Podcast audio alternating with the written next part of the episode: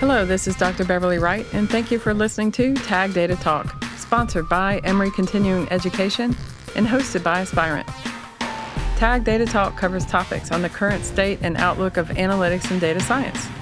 We use an interview format with professionals and academics to discuss use cases, future trends, talent and skills, organizational structures, and tool advancements related to data science and analytics. Thanks for listening. Hello, everyone, and welcome to Tag Data Talk. This is your host, Steve Jackman, and with us today we have Chris Benson, AI and digital transformation strategist. And we're talking about digital transformation and the AI revolution. Welcome to Tag Data Talk, Chris. Hey, thank you very much for having me. So let's start with understanding your background. Uh, tell us a little bit about yourself. So uh, I came into this space from kind of uh, an unusual uh, side. I'm really uh, more of a software engineer by background, but way back when I was in college, and uh, and I'm getting older now, so this is quite a ways back in the 90s. Um, I got introduced to uh, AI uh, in a very unusual way, and that is that uh, I there was a, an event that happened uh, with the uh, YF-22, which was the prototype of the F-22 fighter plane, um, and both of my parents were on the core team at Lockheed that was producing it, and uh, they were the the plane was going through its trials out at Edwards Air Force Base, um, and they had an avionics uh, problem that caused the plane from low altitude to crash onto the runway and it went skidding thousands of feet. And the pilot was perfectly fine. And there's video out Good. on YouTube. You can go and, and see that. But um, my dad was assigned to figure out how to fix that avionics problem that caused uh, the crash to occur with the test pilot. And so one of the tools he used was neural networks of the day. And uh, so he, you know, a lot of the specifics were were classified, but he would come home from work and we would talk about neural network specific topics for a long time, and that's how I got into the topic. And so this is, you know, 20 years ago plus, and, uh, and at this point, 1992, so 25 years ago. And so uh, I've had this lifelong interest in it. That as deep learning kind of came into being, came out of the, the most recent AI winter, I jumped back into the field, and uh, and here I am. Very cool. It uh, sounds like one of the more interesting dinner conversations happening uh, in families around the world. So, yeah, not, not many, and, not many jobs uh, in, in, technology start with uh, fighter plane crashes. Yeah, and so. fighter planes to boot. That's a cool first project. I don't think many people can say that. Great. So, first question What is digital transformation to kind of set the stage? And tell us about what digital transformation looked like, say, in back in you know 2015 or 2016 versus what it looks like today.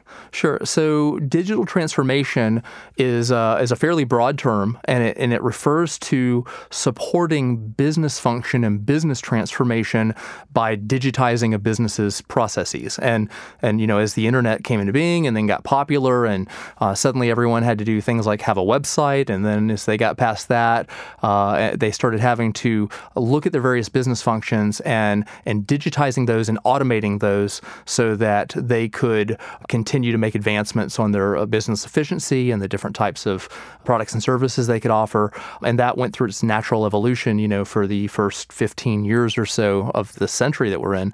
And then that has kind of changed at this point in that we are now entering this whole data driven uh, world world where AI is suddenly a, a, mainstream topic, and that is changing the very nature of what digital transformation is. And we can get into as much detail as you want to go on that. But what it means to be in the process of digital transformation now and in the next five years uh, is going to be very different from if you were to look on it over the last five or 10 years. It's a natural evolution, but technology evolves, and so does, so does business. Sounds like you have to uh, kind of embrace chaos and, and change from that perspective, right? So. Yeah, in the sense of everything is constantly moving forward, and so you, if you're a business, you can never stay in the same place for very long, or your competition comes and, and eats your lunch. So exactly, um, you know, the, there, we have these amazing new tools now to to start going forward with that. Great. Uh, good segue. So, given these you know massive changes that are happening and will happen, can you give us a few examples of some AI technologies that are uh, disrupting this space? Sure. So I think, and it's really broader than just AI because we've really seen the rise of data science in general and machine learning in general. And there are a number of tools that are in the broader data science world that are not necessarily explicit AI. But when you consider the fact that you have these these new algorithms, you have neural networks, you know, added onto the top of other uh, data science tools that we've had for some time.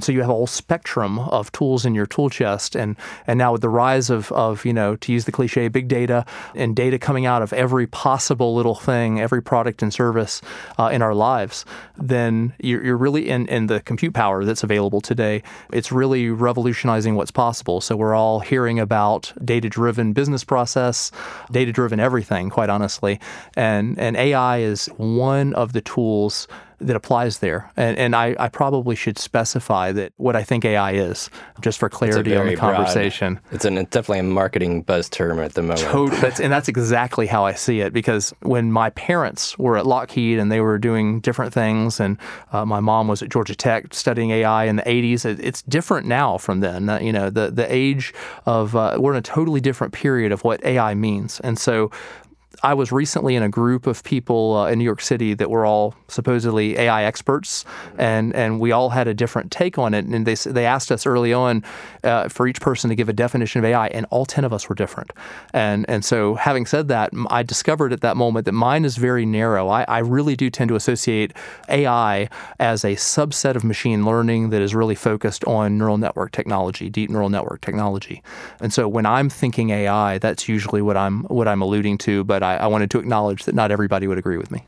Yeah, that was one thing that stuck out to me when I attended your uh, last deep learning meetup. You were about to go into what is AI as you defined it, and uh, I was expecting something else, but then you came up with a specific definition. I'm like, holy, you know, this is the first time anybody has given me a specific on what AI is. yeah, in, in, that sense, I tend to invert the standard model. People will show often a graphic that it kind of has a like the, a big ring that says AI, and then a subset they'll say machine learning and yeah. or something like that. And I tend to invert that. I would I would actually because I I uh, associate AI in, in 2018 because this yep. is evolving. It's a marketing term. Uh, I associate with that with, with deep neural networks, deep learning. Um, I would I would tend to say it's a subset of machine learning, and there's all sorts of uh, amazing machine learning tools outside of the deep learning space. Absolutely. So, you know, we have this huge list of technologies that's evolving and growing. New things are coming out every day. Uh, what about putting them to use and what about coordinating them together to, you know, really drive a business or drive a business function? How do you coordinate all that to, to accomplish that? So I actually start with the business side. I go back to the business processes which we're actually trying to solve because that's what the organization is going to make its money off of is its products and services. And so I will go back to a, a given product and analyze what does it take for this product to either come into being or to take its next step in its evolution going forward. And these days you kind of break that down into the various functions that are required for that product or service uh, to fulfill its promise promise. Right. And if you break each of those functions down into one or more models that allow it to fulfill that function, I start at that kind of ground level and look at each one of those functions and say, what kind of model do I need to make this thing work? And even though I'm kind of known for AI, I, I agree with most other data scientists that I would say you really want to start with the simplest thing that's going to get you where you want to go yep. because that's the, the cheapest, it's the, the least costly to implement. And basically, you're if you can fulfill something with a simple regression, then that's that's exactly what you should go with. But if it's going to take something uh, that is a little bit more complicated to achieve its objective, that's where you you move up the slider up the uh, continuum until you get to the type of model and you know maybe that arrives at a neural network, maybe it doesn't. But that's how I, analyze each one of those. But I start with business and then I arrive at the technology and the and the data science as an output of that. Makes perfect sense. And it's always good to get your data straight beforehand, too, because I think that's a common problem is people have a grandiose idea and then it's like, okay, where do we get the data to actually accomplish this, right? So that, that in my uh, experience personally has been the single biggest problem with people trying to, to move their business processes into a data-driven context, uh, especially with AI being in, in the major media outlets on a daily basis and everybody says oh that's i know i need to to be thinking about this. I don't know how to go and they want to jump into that but they haven't gotten their data strategy into order uh, up front and they haven't figured out their path forward there and so they they leap into the sexiness of ai yeah. a little bit too early and then they find that they're struggling or maybe even failing to fulfill the vision that they had for that. Right you know they're like hey we have 100 excel files with uh, 20 rows each. Go make magic happen right? So yeah. nobody can uh, work miracles so let's shift a little bit to to culture uh, and risk. You know, one thing you said at your last deep learning meetup as well that stuck out was kind of embracing this startup culture and the importance of failing fast and, and you know learning from that. Uh, how do you how do you kind of describe that? And then more importantly, how do you convince leaders to take that risk and, and be willing to fail fast and learn? Sure. So I, I think uh, the context of where we are is really important on this. Somebody described to me recently that data science in general, much less you know a, you know AI technologies, are still in the early years. And compared to even software engineering, which has had several decades to kind of find a path forward and find mechanisms and processes that work well for that, we're still in the very early days in data science. Yep. And therefore, we're still trying to figure out what works for us. And we have we have a set of tools and we have a set of best practices, but they're still developing all the time. And, and these technologies are evolving so quickly at this point that, that those best practices keep growing and, and adjusting and, and changing as we go. And so what that really means is that the risk profile there is significant because anything that is in a high you know, high rate of flux is going to have a certain risk associated with that. So if you're a, an organization that wants to take advantage of these amazing new tools, you need to acknowledge that up front. You need to to think about your data strategy. You need to think about if you find that there is a reason to get into AI uh, to support your business, how are you going to do that?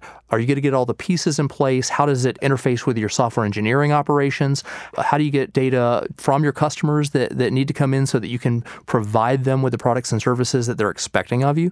And, and how are you going to get that, uh, that delivery back out to them? So there's, there are so many pieces that have to come together to bring data science in general and, and AI specifically in this conversation into a production mode that can be well supported for customers. That's exactly right. It's almost like building a house, right? You have to have the foundation built before you can start laying bricks and putting in fancy windows and, and doing all that fun stuff. So, uh, yeah, something at Aspirent we do as well with our clients is really help get that that foundation laid in terms of data strategy and uh, culture and all those things that are really essential before you actually start diving into AI. They really are essential, and I think that's fantastic that you take that approach.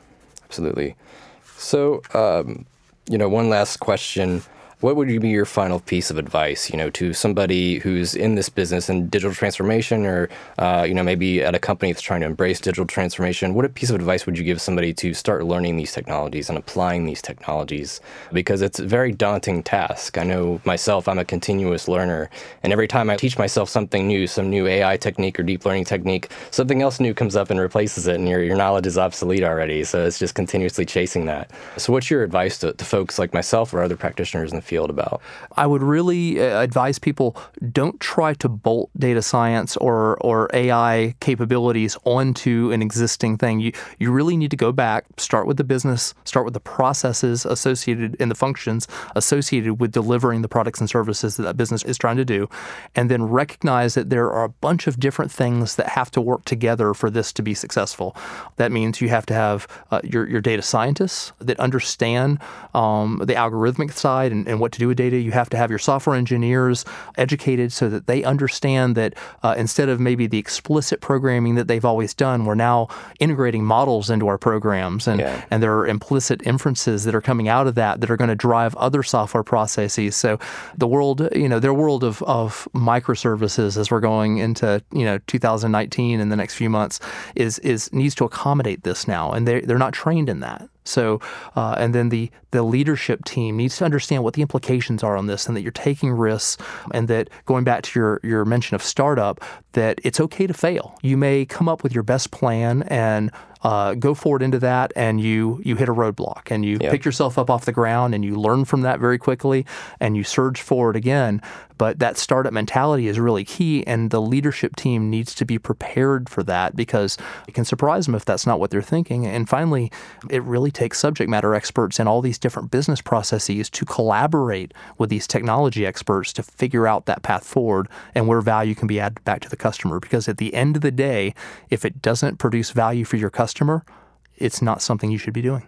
Yeah, exactly. And I think a very common problem too is getting those people to work together, maybe up front, maybe involving those technology or deployment folks up front, because you know a lot of data scientists can come up with models, but then it's like, okay, great, we have this regression or neural network or whatnot. Now we need to actually deploy it in the field, and you haven't talked to any of your software guys yet, and then you know you find out that this could have been a lot more simple up front if you had involved them. Yeah, something as simple, just to give you an example, is these days with people wanting to to put neural network based inferencing capabilities capabilities into their mobile device as well. Mm-hmm. You know, is your or, or, or, Edge is is your mobile device? Does it have the kind of processor it needs to be able to support the computation necessary? Um, that's right. that's starting to happen these days. But you actually you actually have to make sure that the, the your target hardware that you're going to deploy to can support that. And and that's one of about a hundred different examples I could give you about places where you can get bitten pretty hard if you don't think your way through it ahead of time. So it's entirely doable, but there's a lot of logistics to being successful with this. Exactly. Great advice. Thank you so much, Chris. So I understand you have your own AI podcast. Uh, do you want to tell us a little bit about that? I do. Thank you. Um, it's called Practical AI. It is by an organization that has a family of podcasts that mainly software developers are going to know quite well called Changelog Media. Some software developers may, may have heard of the Changelog podcast, um, which is one of the more popular ones. And we, myself and a, and a friend of mine in the data science world uh, named Daniel Whitenack, went and uh, pitched this to Changelog Changelog Media, and they had been thinking they they would like to move into the space. So uh, it worked out. We spent several months planning it out, and then we uh, we started recording. We finally released our initial ones a few weeks ago, and I think we have as we record this roughly half a dozen out, but basically every Monday a new episode comes out, and you can find that at uh, changelog.com slash practical AI. Fantastic. Thanks again, Chris, and thank you everyone for listening. Thank you very much for having me. Thanks for listening to Tag Data Talk, sponsored by Emory Continuing Education, hosted by Aspirent. Have a great data set.